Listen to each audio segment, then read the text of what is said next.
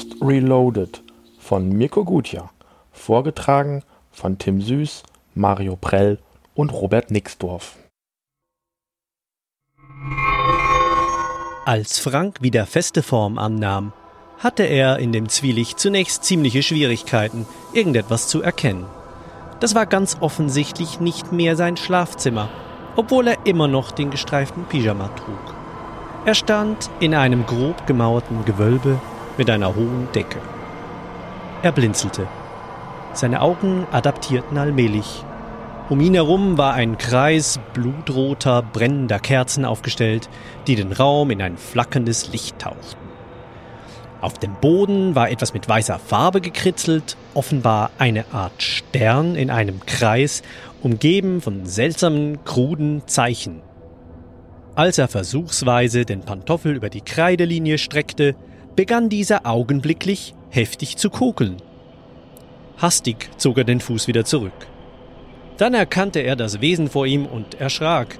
Außerhalb des Kreises stand eine etwa drei Meter große Kreatur mit grünen Schuppen, leuchtenden Augen und langen gebogenen Hörnern, die ein großes ledergebundenes Buch in ihren Klauen hielt. O Dämon, intonierte das Wesen.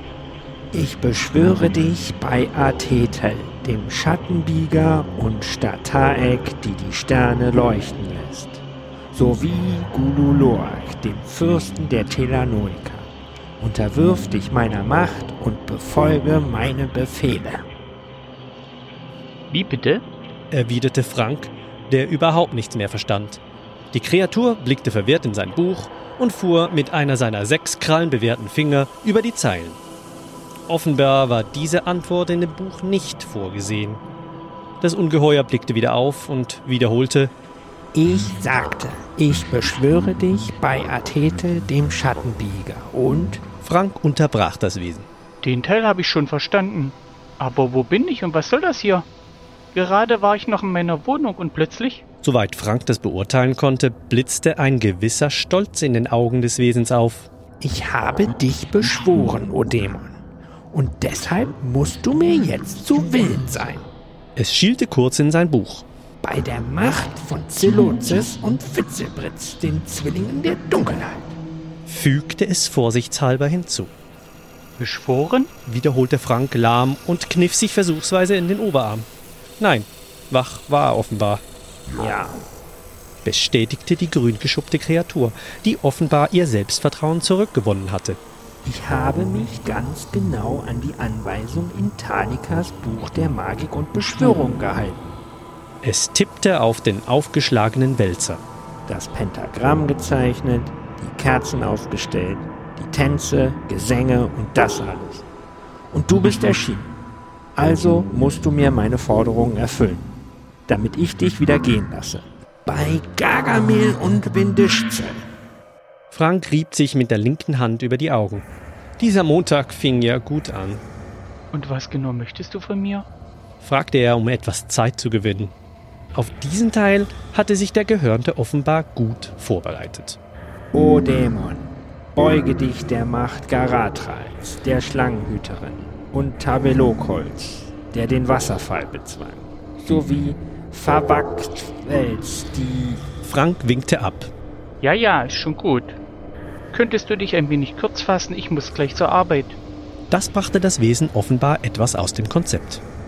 Ja, ähm, also. Ich will, dass du mir Gold beschaffst. Den ganzen Raum voll. forderte es. Frank blickte sich um und schätzte die Dimensionen des Raums ab. Vermutlich gab es nicht einmal in Fort Knox so viel Gold. Er schüttelte den Kopf. Und wie soll ich das deiner Meinung nach anstellen?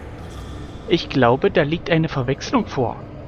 Ich bin nur ein kleiner Angestellter in einer Buchhandlung und kein zauberkräftiges Wesen. Ich kann dir kein Gold beschaffen. Doch damit schien die riesenhafte Kreatur schon gerechnet zu haben. Pappalapapp. Das Buch hat mich gewarnt, dass ihr Dämonen verschlagen seid und nur auf Lug und Trug sind. Solltest du dich also weigern, Sie wies auf eine große grünliche Flasche in der Ecke des Raubes. Werde ich dich für alle Zeiten in dieses Behältnis verbannen. Na großartig, dachte Frank. Das wird ja immer besser. Vom Amateurdämon zum Amateurflaschengeist. Seine Mutter hatte ihm ja schon immer prophezeit, er werde es noch weit bringen. Na schön. Willigte er ein.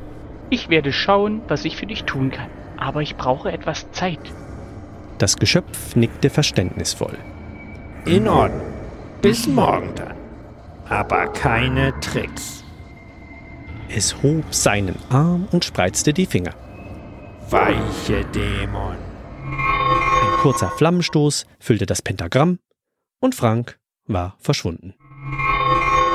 Als Frank zum zweiten Mal im Pentagramm erschien, war er gerade im Begriff, in eine Marmeladenstulle zu beißen. Diesmal trug er statt seines Pyjamas normale Straßenbekleidung, die vor 20 Jahren als lässig durchgegangen wäre. Das grüne Geschöpf wirkte ein wenig ungeduldig. Wo ist nun mein Gold, o Dämon? Frank ließ die Hand mit dem Boot sinken und streckte die andere Hand aus, in der er ein dickes Papierbündel hielt. Hier genau 1260 Euro. Mehr gab die Bank des Bo nicht her. Vielleicht kann ich noch mein Festgeldkonto auflösen. Das gibt dann vielleicht nochmal 2500 Euro. Nur ging das nicht auf die Schnelle. Das Wesen winkte ärgerlich ab. Was soll ich mit diesem Papierfetzen? Du sollst mir richtiges Gold besorgen. Den ganzen Raum voll. Oder du kommst in die Flasche. So wahr ich Uzil heißen. Die Kreatur war jetzt offenbar wirklich sauer auf ihn. Keine Dampfschwaden zischten aus ihren Ohren. Frank nahm zumindest an, dass das seine Ohren waren. Ich gebe dir noch eine letzte Chance. Bis morgen und nicht einen Deut länger. Die Gestalt wandte sich ab. Eine Zeit lang vernahm er nur das Geräusch des Windes, der pfeifend über die Gewölbe strich. Äh, Uzil? Meldete sich Frank kleinlaut. Ja. donnerte der Geschuppte mit einem gefährlichen Unterton. Könntest du kurz nochmal? bat der Beschworene. Das Wesen schaute ihn kurz verwehrt an, dann fiel es auch ihm auf. Ach ja. Weiche Dämon. Danke. erwiderte Frank und verschwand. Wieder zurück in seiner Wohnung lief Frank grübelnd im Zimmer auf und ab. Zwischendurch biss er Gedanken verloren in die Marmeladenstulle. Er hatte sich ja schon fast gedacht, dass das mit dem Bargeld nicht funktionieren würde, aber ihm war auf die Schnelle auch nichts Besseres eingefallen. Nun musste ein besserer Plan her. Er kaute versonnen. Woher sollte er nur Gold bis zum nächsten Morgen herzaubern? Frank blieb wie angewurzelt stehen. Herzaubern? Schnell wischte er sich die Marmeladenkleckse vom Mund, griff zum Telefon und meldete sich mit, wie er hoffte, überzeugend leidend klingender Stimme bei seinem Arbeitgeber krank. Dann verließ er die Wohnung und nahm den Bus zur Stadtbibliothek. Er brauchte Literatur über Dämonenbeschwörungen. Einige Stunden trat Frank voll bepackt mit Einkaufstüten und einem Stoß Bücher aus der Leihbücherei wieder durch seine Haustür, ließ die Sachen auf den Boden plumpsen und machte sich gleich ans Werk. Der Kreis brennender Kerzen und das sorgfältig mit Kreide auf den Laminatfußboden gezeichnete Pentagramm war nicht weiter schwierig zu bewerkstelligen. Ein schwerwiegenderes Problem hingegen stellte das geforderte Opfer eines schwarzen Hahnes dar, den Frank nirgendwo hatte auftreiben können.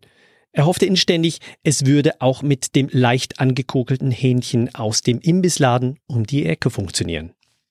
Frank schlug das Kompendium Aberglauben des Mittelalters aus der frühen Neuzeit mit einem praktischen Anhang auf und befolgte die für die Beschwörung vorgeschriebenen Gesten und Tanzschritte. Nur gut, dass er vorher die Vorhänge gezogen hatten, was sollten denn die Nachbarn denken? Dann intonierte er die Beschwörungsformel. Eine kurze Stichflamme erschien im Pentagramm, dann erschien tatsächlich etwas im Kreidekreis. Zuerst dachte Frank, er habe Uziel selbst beschworen, doch das Wesen vor ihm war um einiges größer als der ihm bekannte Dämon und passte nur mit großer Mühe zusammengekauert unter die Zimmerdecke von Franks Altbauwohnung. stöhnte das Wesen. Du hättest den Kreis ruhig etwas größer machen können. Was gibt es denn? Frank schielte ins Handbuch. Bei Beelzebub und Azariel beschwöre ich dich, o Dämon. Schon gut. Unterbrach ihn der Angesprochene. Das Gefasel ist wirklich nicht nötig. Was willst du von mir? Frank ließ das Buch sinken. Ich will, dass du meine Wohnung von oben bis unten mit Gold füllst? forderte er etwas unsicher. Die geschuppte Kreatur musterte Franks Wohnung argwöhnisch. Hör mal, das ist nicht so einfach, wie du dir das vielleicht vorstellst. Als Dämon dritter Ordnung verdient man heutzutage nicht sonderlich viel. Und ich muss auch noch eine Familie ernähren. Frank gab sich unerbittlich. Erfülle meine Forderung, oder ich verbanne dich für alle Ewigkeit in, Er blickte sich suchend um. in dieses Marmeladenglas. Vielleicht hätte er es vorher ausspülen sollen. Der gehörnte Riese betrachtete zweifelnd das erwähnte Gefäß. Na schön. Erwiderte er nach kurzer Zeit resignierend. Ich werde schauen, was sich machen lässt. Frank bekam so etwas wie Mitleid mit dem Geschöpf, das er unverschuldet in Schwierigkeiten gebracht hatte. Schließlich befand es sich ja in einer ähnlichen Lage wie er selbst, Hör mal, begann er entschuldigend. es tut mir ja leid, dir solche Umstände zu bereiten. Ich würde dich ja sonst auch nicht behelligen. Aber wenn ich nicht selbst bis morgen für den Dämon Usil einen Haufen Gold auftreibe, lande ich selbst in einem Einmachglas. Der Dämon blickte überrascht auf. Uziel. Sagtest du Uziel? Ich bin gleich wieder da. Damit verschwand er abrupt aus dem Pentagramm. Frank schaute verblüfft auf den leeren Kreidekreis und überlegte sich, ob er den Dämon erneut beschwören sollte, dann tauchte das Wesen kurze Zeit später wieder im Kreis auf. In einer Klaue hielt er eine grünig schimmernde Fiole. Darin erkannte Frank einen stark komprimierten, kleineren Dämon, der das Gefäß vollständig ausfüllte und ihn mit funkelnden Augen wütend anstarrte. Tut mir sehr leid. sagte der große Dämon mit seiner sonoren Stimme. Ich habe meinen, ihr würde wohl Sohn sagen, meinen Sohn schon so oft streng verboten, mit den Magiebüchern herumzuspielen. Aber er wollte ja nie auf mich hören. Er blickte mit strengem väterlichen Blick auf seinen in der Flasche eingeschlossenen Sohnemann. Ich hoffe, tausend Jahre Hausarrest werden ihn einmal erst davon kurieren. Er breitete entschuldigend seine Arme aus. Ich hoffe, er hat dir nicht allzu viele Unannehmlichkeiten bereitet.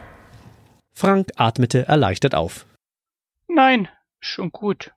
Erwiderte er. Ich selbst habe eine kleine Nichte in dem Alter, die ständig über die Stränge schlägt. Neulich erst hat sie die Nachbarskatze. Dann verstehen wir einander ja. Unterbrach das Ungetüm seine Ausführungen. Also, nichts für ungut. Hasta la vista. Der Dämon zwinkerte Frank noch einmal freundlich zu, dann verschwand er, einen schwachen Hauch von Schwefel zurücklassend.